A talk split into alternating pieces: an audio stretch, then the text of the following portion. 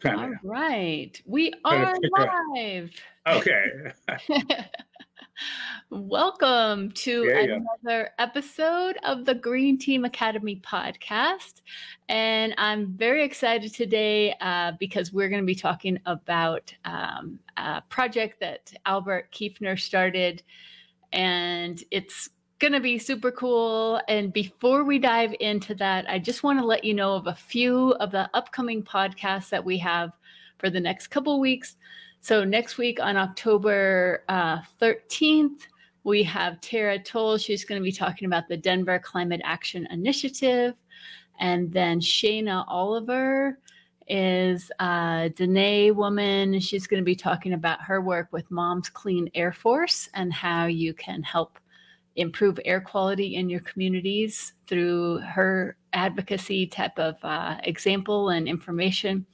Uh, and then on the 27th, we have um, we have Lisa Yi Litzenberg, who is going to be talking about how to find a green career even in these challenging times. So that's a fun lineup. Um, so just want to make sure that you knew about those before we dive in. Um, but right now, let's and let me see here if okay. So it looks like we've got bigger Al Islam tuning in from Korea slash Uganda. Uh, so that's cool. Um, so welcome. And um, yeah, so Albert had this idea, which I can really relate to. Uh, so the, the topic today is black and white conversations from the heart. And um, I grew up in downtown Denver. When I um, the high school I went to, it was a time where they were busing white kids into this black school, predominantly black school. And so I had a ton of black friends.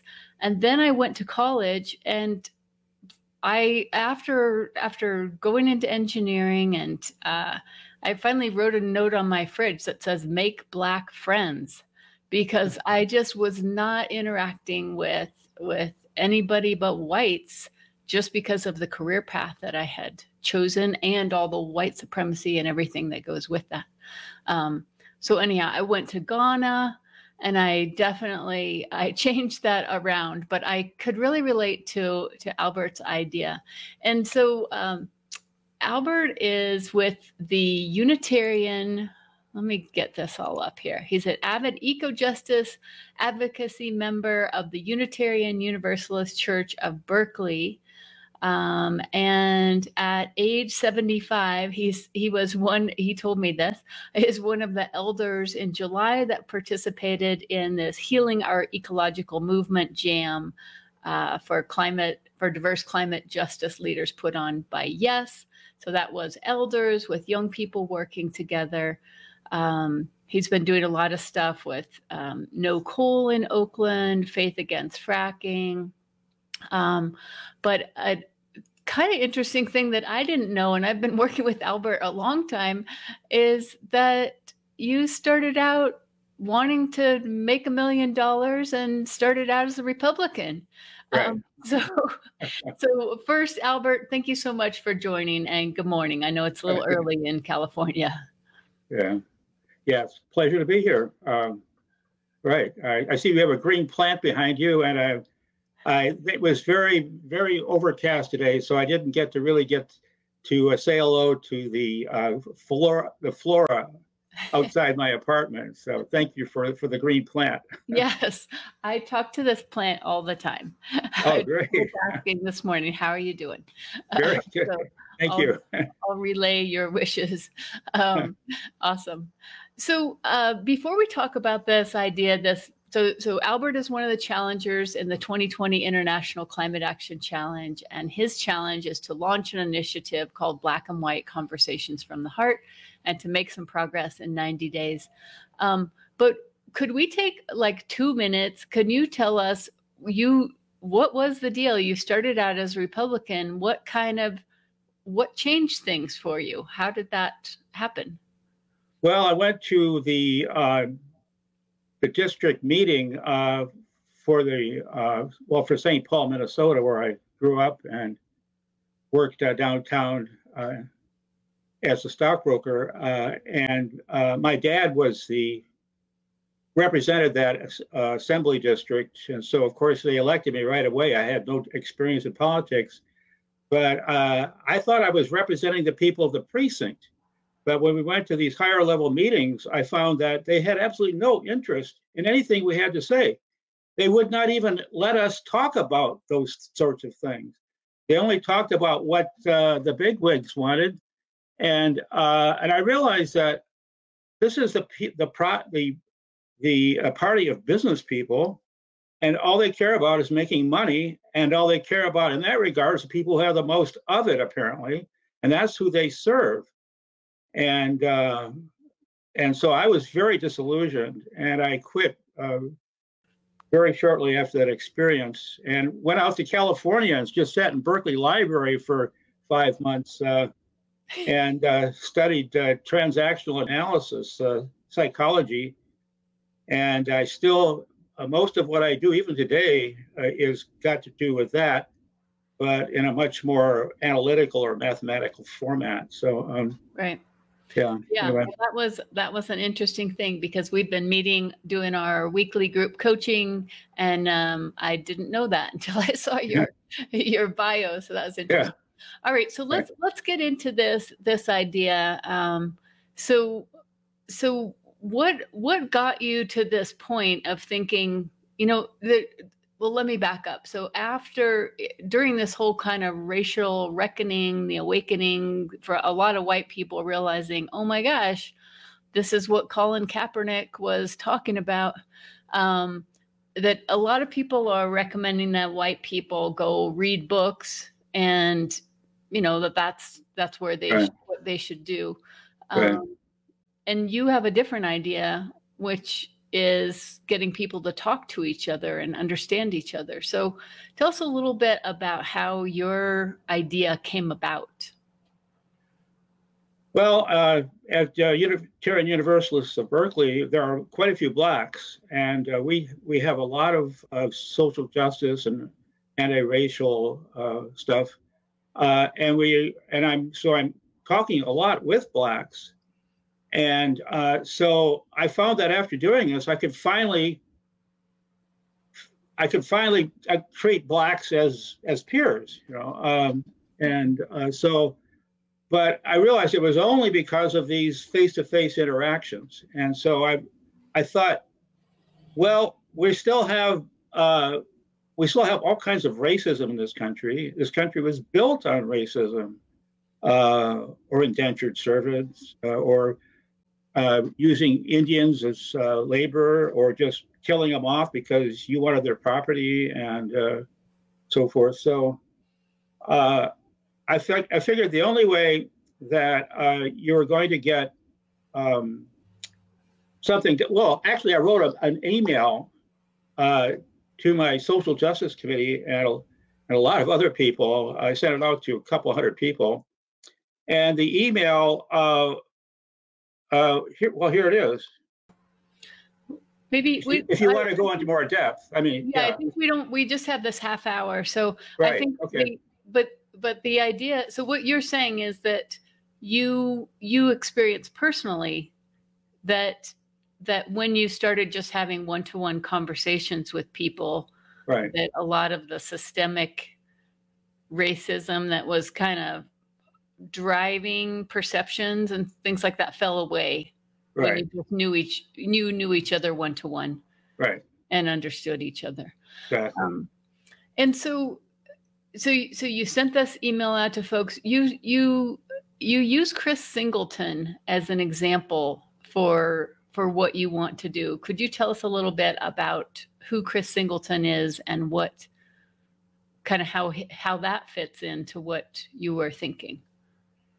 Right. Well, uh, in that in that email, I mentioned him. I, I sent the email out on on Juneteenth weekend, and so I said, in accord with today's Juneteenth celebration, here are some maxims for Black-white relations, stated as a preface to some topics of conversation for enhancing them, followed by an exemplar who was Chris Singleton of all four maxims that I talk about. And uh, the first maxim was hearken to the words of George Floyd. I can't breathe. And mama. Uh, B, uh, second one was nurture white roots, grass roots with fertile black soil. In other words, we both have something to offer, you know. Um, and uh, and uh, C was in that regard, teach whites and uh, what blacks already know.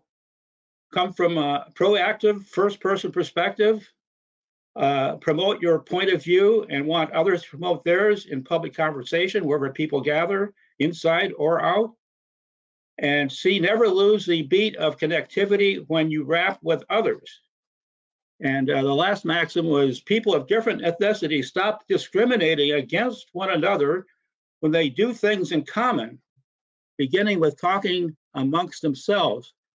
Possible topics for conversation uh, could be desire for validation, a better life, Right. love of good Samaritan, so forth. I want to I So- want to cut you off because I want to get Yeah. into some of those. Okay. But yeah, so so the those maxims. So so in general, you're saying white people need to learn from black people. So it's not only just having conversations, but whites need to learn Right. Some of this communication. So so let's jump into the the Chris Singleton um, Right. example. Tell So- people who he is and what how does he kind of model these maxims. Right, right. Uh, Chris Singleton uh, ex- exemplifies these four maxims. Uh, with regard to the first one, Chris Singleton's mother was deprived of life and breath, just like George Floyd, along with eight other African Americans, in prayer five years ago in the Charleston Emanuel African Methodist Episcopal Church shootings by a white supremacist. Uh, B, second maxim, Chris brings the impact of his personal experiences to all races all over America. This is the fertile black soil nurturing white grass roots. You know, we Democrats are the grass roots, okay? Um, and uh, the third maxim, during his public speaking, I noticed my head always nodding yes to a beat.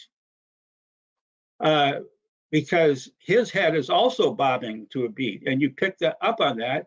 And so you're agreeing with him because he's nodding his head, and uh, and the beat, the regularity, uh, the continuity of it has something to do with it, I think. And then D, his topic of discussion, the fourth maxim was the scarcity and sufficiency of love, and he had his audience members of different races validate one another with a hug. So he exemplifies all four of those maxims, and I'm and I want him to be a keynote or a kickoff speaker to some sort of uh, conclave of whites and blacks, uh, where they do this kind of they do an exercise in breakout rooms or whatever, uh, where they they talk about these these different topics Right. uh, of discussion. So I, I love that that uh, that Chris Singleton says when he starts his talks is go find somebody who's here that doesn't look like you, go give them a hug and tell them I love you.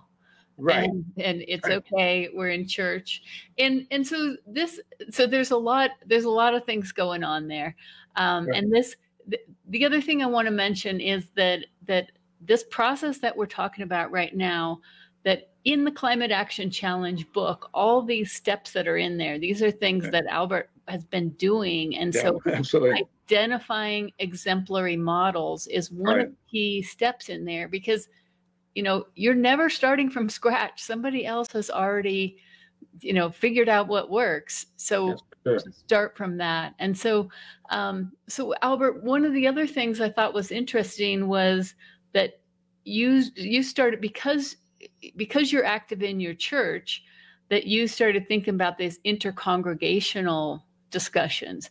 And and this is a good point for anybody out there. If you're a teacher then you know try something in your school.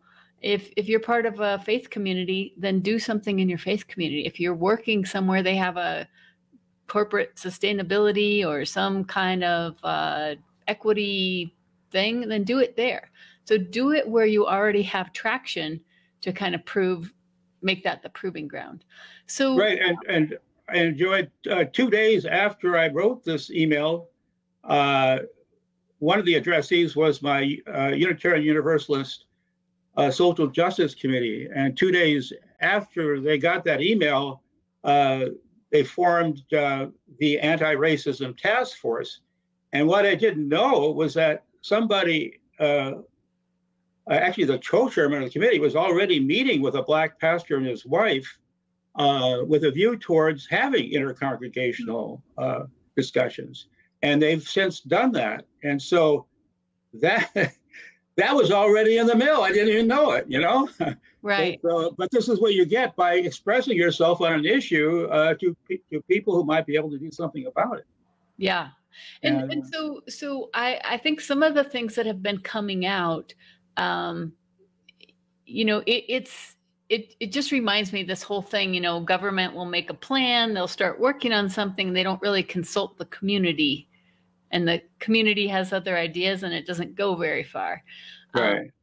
and uh, and so you know i think that what you're advocating is that respect let's get to know each other and so as you have started having some of these conversations some really interesting initiatives have come out of it uh, Right. including this this kind of home sharing idea which again i don't think would have ever come out if people if white people were just sitting there reading books alone they they may not have you know figured out that oh there's a need on one side and a need on other and we could together kind of collaborate so tell me a little bit about the um, this this home sharing idea Right. Well, uh, I thought I was going to be leading intercongregational meetings uh, with the help of Yes. It's a uh, it's a nonprofit that connects, inspires, and helps uh, help helps uh, youth mostly to connect, inspire each other, and collaborate on uh, projects. The project I was in was uh, a, a 30 about 25 youths and five uh, elders concerned with Black Lives Matter and how we can collaborate on that. And these were at uh, people from all over the country, uh, including uh, from two from organizers, young women of color from 350.org. And so, but the, the woman who leads, Shilpa Jain, the woman who leads Yes, wanted me to, to ask me if uh, if the Unitarians uh, their elder members had spare rooms. And I said, yeah, I suppose, you know, we have a lot of elder members and living in big houses. And a couple of them just moved into uh, assisted or independent or assisted living facilities because uh, their house was too big to take care of.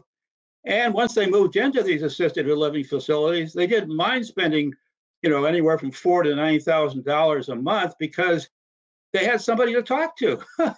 you know, yeah and uh yeah uh so hey what you know relationships are more important than money as it turns out so so yeah yeah so- yeah tell so- us tell us a little bit about the area that you're talking about for people that don't know where you're living like what are the kind of demographics of income and and ethnicity or or race?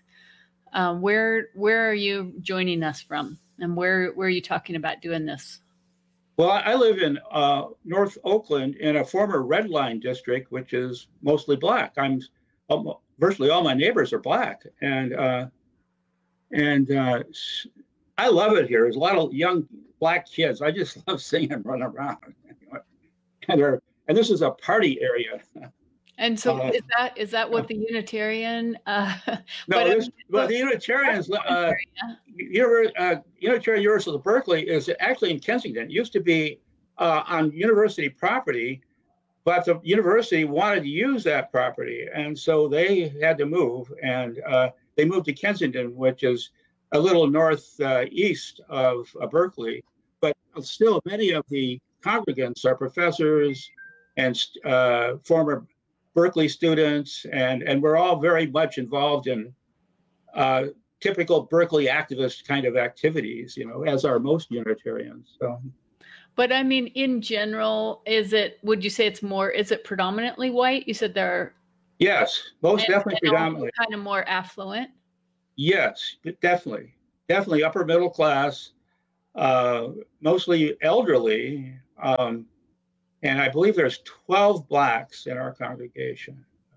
So yeah, so I mean, so this thing that that you were saying is so the the people in your congregation tend to be elderly, white, affluent, Right. and and probably kind of lonely and Right. or or need need someone to be around or maybe they need a little bit of help. I know my mom was right. in her home until she was 89 years old and she often towards the end had somebody that living there with her that had very little it wasn't like they were taking care of her but we just knew as the family that somebody was coming in and out and somebody that she could eat dinner with um, occasionally or you know just Right. to not be to not be alone or you know if there was something in the house they could figure out how to get some help um Right. It's just, you know, if, if, when you have a big house, it's hard to take care of, uh, you know, doing all the maintenance, especially if it's an old house and there are a lot of old hundred year old houses in the area. Um, and, uh, and if you're up in the hills, you're all by yourself up in the hills, you can feel very disconnected. Uh, so, um, how does that contrast albert to the housing situation in some of the poorer um less affluent and maybe communities of color in this same in the same little pocket uh, you mean the same little pocket up there? Well, I mean, when you were you said earlier when we were chatting um, that that there there is a lot of there's a lot of poor people in this in your county, I guess, as Uh-huh. well as the these affluent areas. Well, the, the rents here are out of sight. you know, uh, even a small one bedroom costs around 2100 or more, at least 2100 bucks. A Wow. two bedroom is well over 3000 a month. And so, uh, stu- you know, people who are just getting started uh, or who are activists who want to do activism in Black Lives Matter or whatever uh, and get, you know, you know, twenty dollars an hour. You know, it's you can't live on it, and so they definitely need some sort of um, help. And uh, as it turns out, there are several matchmaking or house, uh, yeah, uh, uh, nonprofits in the in the area, and uh, and so the hypothesis now is that uh, yes, this this group that did this uh, uh, healing our eco our eco uh, uh, activism movement jam that I was a part of uh, wants to uh, connect up uh, elders and youngers through these matchmaking facilities and uh, and then also hold jams of those same people so that they can uh, have a sense of community and uh, learn from each other and perhaps represent their interests uh, to city councils or or other state uh, agencies or whatever to uh, to fight have, having uh, white people and black people f- fighting for each other's interests. And uh, this is something that has never happened before that I know of, where they, on a continuing basis, you have a community of blacks and whites that uh, that are taking care of each other and looking out for each other. Uh, Well, Yeah. it, it all comes back to the understanding. As you were saying, you know, your initial vision was let's get out of our silos and just start talking to each other and understanding. Um, there was a podcast that I listened to, it was a diversity consultant, and he said, I don't want to hear what your hiring strategies are. I don't want to hear your numbers. I want to know who do you go golfing with? Who do you go Right. out to lunch with? And if you don't Right. have any black friends, then then you don't know what you're doing. You're Right. you know, it's like talking about riding a bicycle without ha- getting on the bicycle. You can't Yeah, if you exactly. don't know what what that experience really is. You're you're just coming out of left field. Um, so I I mean I just think this is such a cool idea. It's something that could be replicated anywhere, um, and and you know faith communities I think are a great thing. But this idea of the home sharing came out of of that that thing let's talk to each other and Right. let's see and that's such a great idea also albert as you said that you know to be an activist means maybe that you don't take this corporate job somewhere you know so so there there can be financial implications to to being an activist. And yet Yeah. that's what's really important. And so this this complementary thing you've got all these social justice advocates that are elderly and you've got these youthful energetic people. Um, it's just you know i think this is what nature is telling us all along is the answers that we're seeking are are probably right in front of us um, if if we just kind of open our eyes and our hearts Right. Well, I, I grew up uh, as a, a baby boomer, basically, and uh, and your slogan was, uh, "Don't trust anybody over 30." But I was shocked when I reached 30 years old how much people over 30 had learned uh, since I was a teenager. You know? and, and it was actually the young people who brought this to me. They want to they want to have a relationship, I think, with uh, elderly people because they grew up probably in in, in homes that didn't have two parents, or on their uh, cell phones, uh, or or just not doing real things like you might have done on the farm as a young person uh, with your your parents teaching you how to do farming and take care of uh, take care of uh, plants and animals and so forth. Uh, I, when I was in the army, the best soldiers were people who soldiers who were raised on the farm. They had a common sense of common sense and a kind of a balanced view that was very winning and uh, very effective uh, in bringing people together and dealing with real problems uh, when you're out in the field or or just wherever. Yeah. Yeah.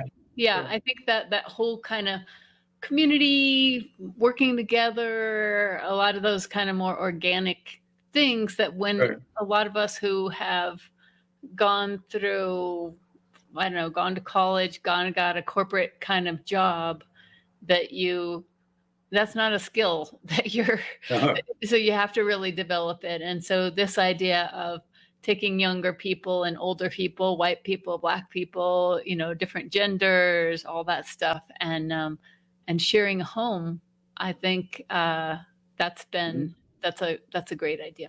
All right so i just want to give a little plug uh, if you want to know more about this then head over to climateactionchallenge.net you can pick up the book and the workbook you can buy it right there. It's on Amazon. You can get it for your Nook, your Kobo, a bunch of other stuff now, um, which is cool. And we're also going to be doing an Impact Summit December 15th through 17th, where you will be able to meet a lot of the challengers, hear their stories, and we're um, going to be featuring several of them. And we've got folks from the Philippines and Uganda and Nigeria and Bangladesh that are just making an impact in 90 days. And this is a message that if you have a city that is struggling to to make its climate action goals, this idea of giving people the support, the coaching, the structure is really important. Um, we've been ineffective for very long and uh, it's time to to change it around.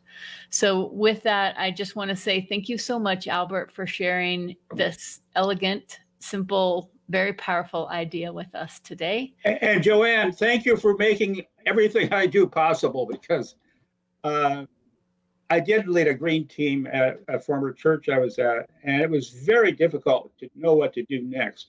And you have an outline of step by step procedures to get it all going and to and to think uh, you know holistically you know uh, rather than oh gee whiz what i'm going to do at this next meeting kind of thing you know. Yeah, well, thank you. I know You're it's welcome. funny. It's just funny that the whole thing of you know the environmental movement that that this part of coaching and here's what you actually do is is missing and that's why I don't mind advocating every single day go get the dang book so that we don't waste decades because we don't have time uh, Right. to do that anymore. Yeah. Cool. All right. Thanks so much, Albert. Thanks, everybody. And um, yeah, definitely head over to climateactionchallenge.net, grab the book.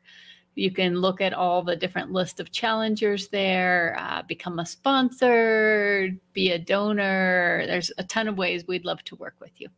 All right. Thanks. And remember, the time for action is now because there is no planet B. Have a beautiful day. Thanks, Albert. You're welcome. Okay. Bye. Bye.